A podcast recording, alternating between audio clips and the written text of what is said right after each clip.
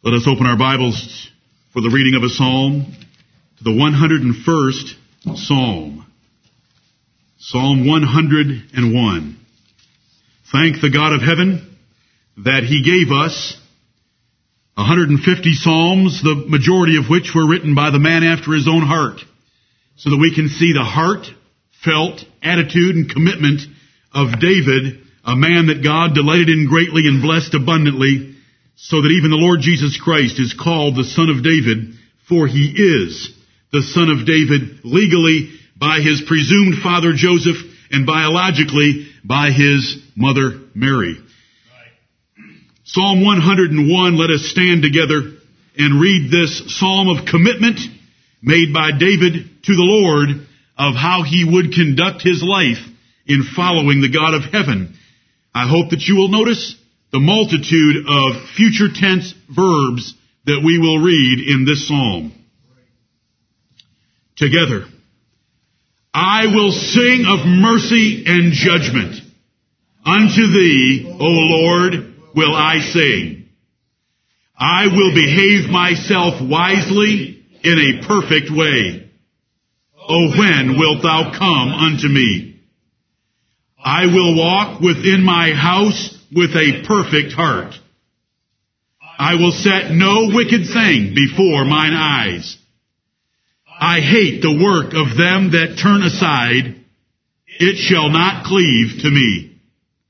A froward heart shall depart from me. I will not know a wicked person.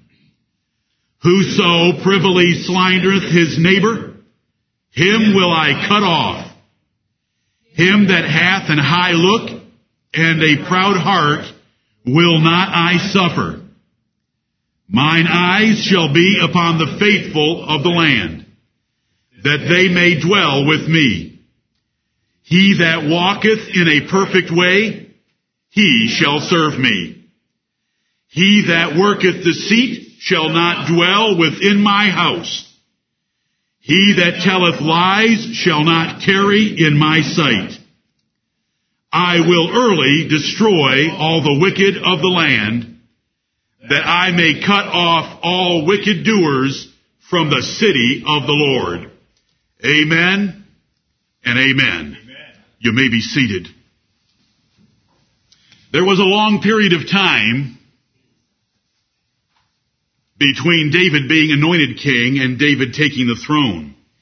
There are reasons within this psalm that David wrote this psalm during that time because all of his commitments to righteousness, public and private, are in the future tense, and he's asking God to come to him. But let us not be distracted with that. Let's make it more general than that for our sakes, in that this psalm is a commitment of David as to how he would live and his request for the Lord in the middle of the second verse to come to him. If you want God to walk with you and to draw nigh to you, as James 4 lays out very clearly, and as we reviewed last Sunday, we must wash our hands and cleanse ourselves from all iniquity, and we must mourn about any sin in our lives. Then God will draw nigh to us. And this is a psalm of commitment to excellence by David our brother. Very briefly, I will sing of mercy and judgment. Unto thee, O Lord, will I sing. Mercy and judgment or mercy and justice to help you understand the sense of judgment. The word judgment is usually used in the Bible, not in the sense of punishment, but in the sense of justice. We use it that way when we say he has a good sense of judgment. We don't mean he has a good sense of punishment. We mean he has a good sense of right and wrong and of justice. I will sing of mercy and judgment. For those are the pillars of God's kingdom, and they are the pillars of any righteous kingdom on earth. A man, whether he be a father, a husband, a master, or a civil ruler, or a pastor, the authority that he exercises should be exercised with mercy and judgment or justice. And so David says, I'm going to sing of the pillars of your kingdom, and I'm going to sing of the pillars of any good kingdom on earth. I will sing of mercy and judgment, and I'll sing it unto thee, O Lord. Not only are you the founder of both pillars, But you have taught me these things, and I will give them to you in service in my role as king of Israel. Verse 2, I will behave myself wisely in a perfect way. What a commitment. We would, we could wish to God that our president would have taken his office with such a statement to the God of heaven. I will behave myself wisely in a perfect way. Let us, for the sake of this clause, being set differently than the third clause of this sentence, of this verse and this sentence, meaning his public office. I will behave myself wisely in a perfect way. I will follow the rules of wisdom and I will conduct myself perfectly as your king. When wilt thou come unto me? It is by that kind of a commitment that God meets with men. He does not meet with men who mouth songs, who profess Christ, but do not commit their lives to follow Him. I will walk within my house with a perfect heart. Lord, not only in my public carriage will I behave myself wisely and perfectly, but even at home where only my family sees me, I will walk inside my house where we often let our hair down. I will walk with a perfect heart. This is the commitment of a righteous man. In public, I will be wise and perfect. At home, I will be perfect, though it is only my family around me, and I'll be perfect from the inside out. I will walk within my house with a perfect heart.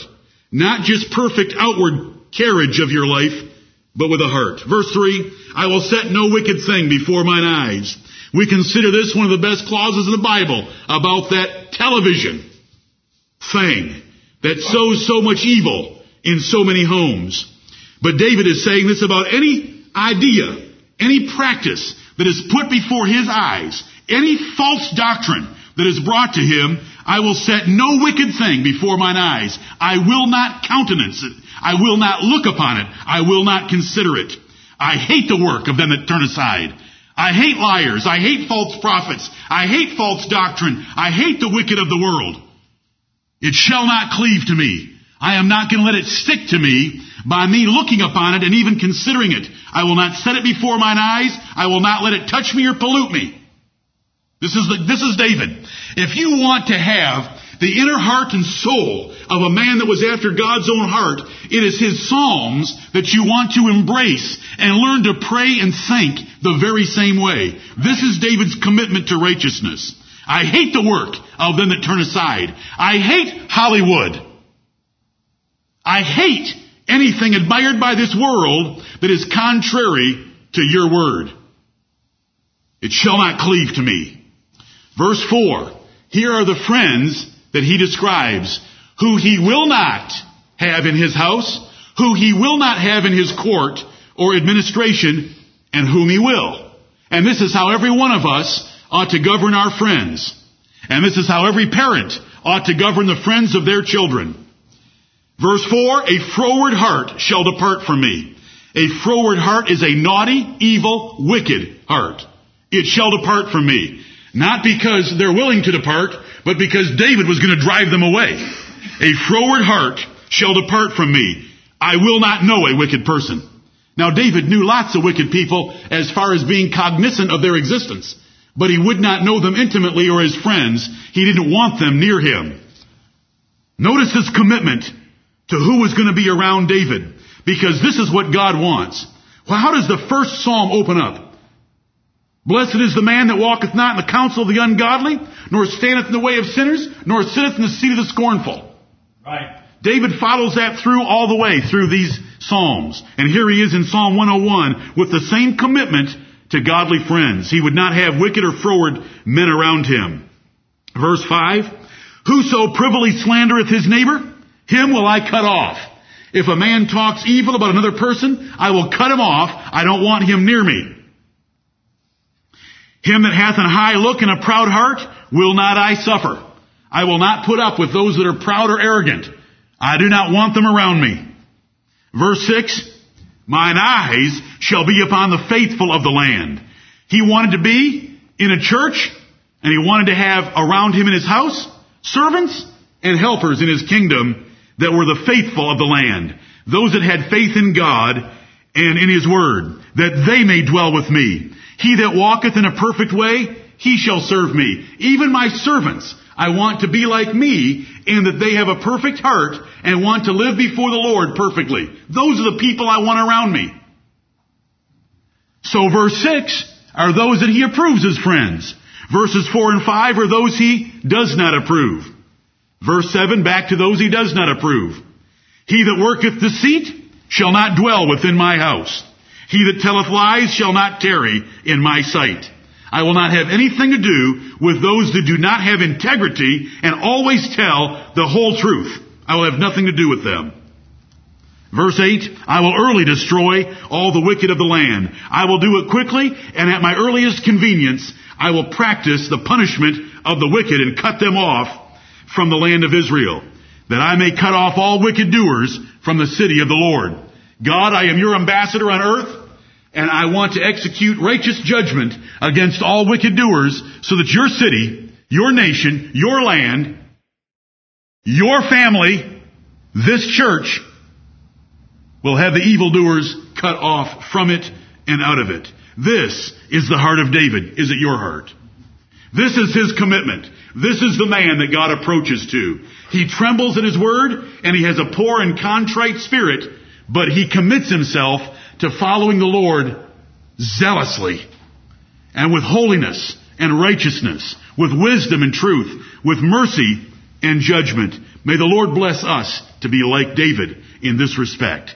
Commit yourself to Him this day to be zealous like David and the blessings of the Lord will prosper in your life. But that is not even why we do it. We do it because God is worthy of us serving Him and committing to Him with this kind of a commitment. May the Lord bless the reading of His Word. Amen.